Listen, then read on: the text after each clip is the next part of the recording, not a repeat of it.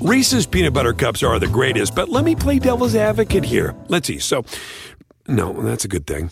Uh, that's definitely not a problem. Uh, Reese's, you did it. You stumped this charming devil.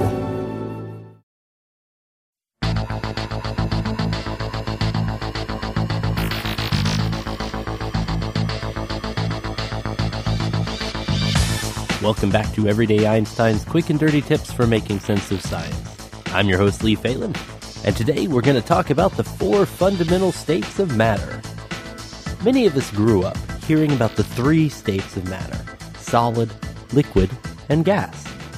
You might be surprised to learn that there are actually quite a few more than three states of matter. And we might try to excuse ourselves from knowing about these other states of matter because they must be pretty uncommon, right? Well, unfortunately, at least one of these lesser known states of matter isn't uncommon at all. Plasma is considered the fourth fundamental state of matter and is actually the most common state of matter in the universe. Go figure. Let's take a look at how we interact with these different states of matter when we bake a cake. So grab your favorite cake recipe and follow me to the kitchen. Before we get to the kitchen, though, I want to thank GoDaddy.com for sponsoring this week's podcast.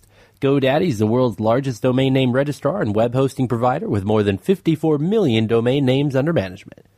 You can go to GoDaddy.com today to start a domain search, and if you register your domain with GoDaddy.com, you can enjoy free extras like personalized email, photo albums, getting started guides, and more.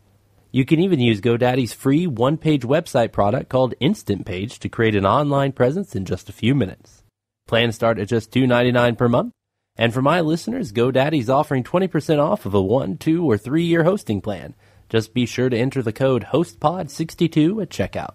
That's GoDaddy.com, and the code is HostPod62. It's pretty easy to identify the solids in our cake baking exercise. In solid matter, the molecules that make up a substance are packed together very tightly. One of the effects of this is that solids typically have a definite shape that resists being changed.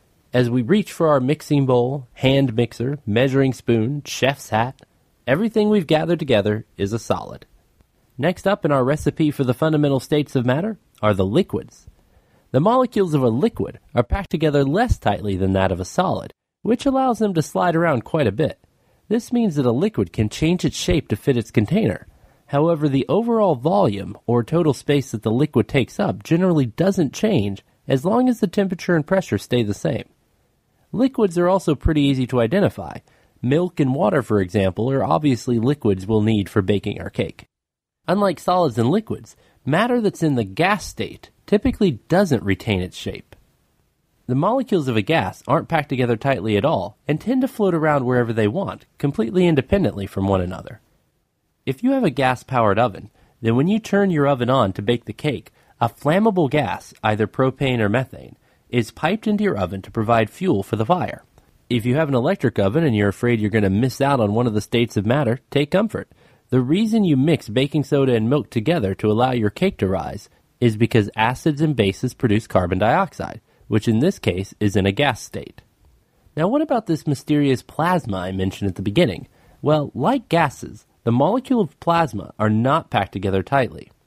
One of the main differences between plasma and gases is that plasmas can conduct electricity and can be strongly affected by electromagnetic fields. You might be surprised to learn that plasma was one of the first states of matter you probably interacted with during your cake baking by simply turning on the light switch. Fluorescent lights are filled with special gases that become plasmas when hit with a strong enough burst of electricity.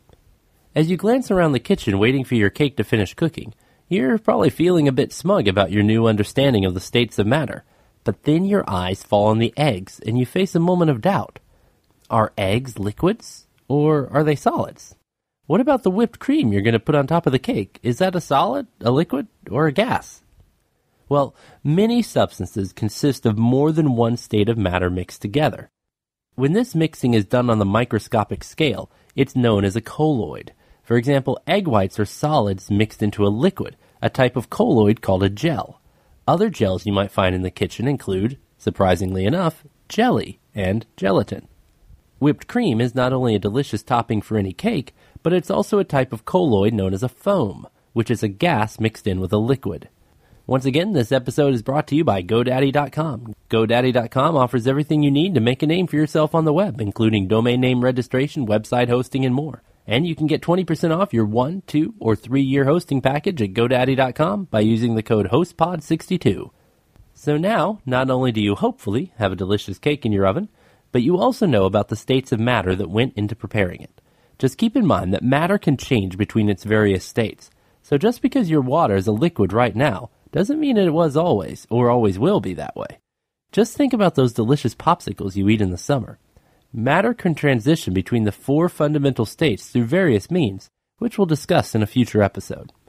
If you like today's episode, you can become a fan of Everyday Einstein on Facebook or follow me on Twitter at twitter.com slash qdteinstein. If you have a question you'd like to see on a future episode, send me an email at everydayeinstein at quickanddirtytips.com. Until next time, I'm your host Lee Falin, and Everyday Einstein's quick and dirty tips for making sense of science.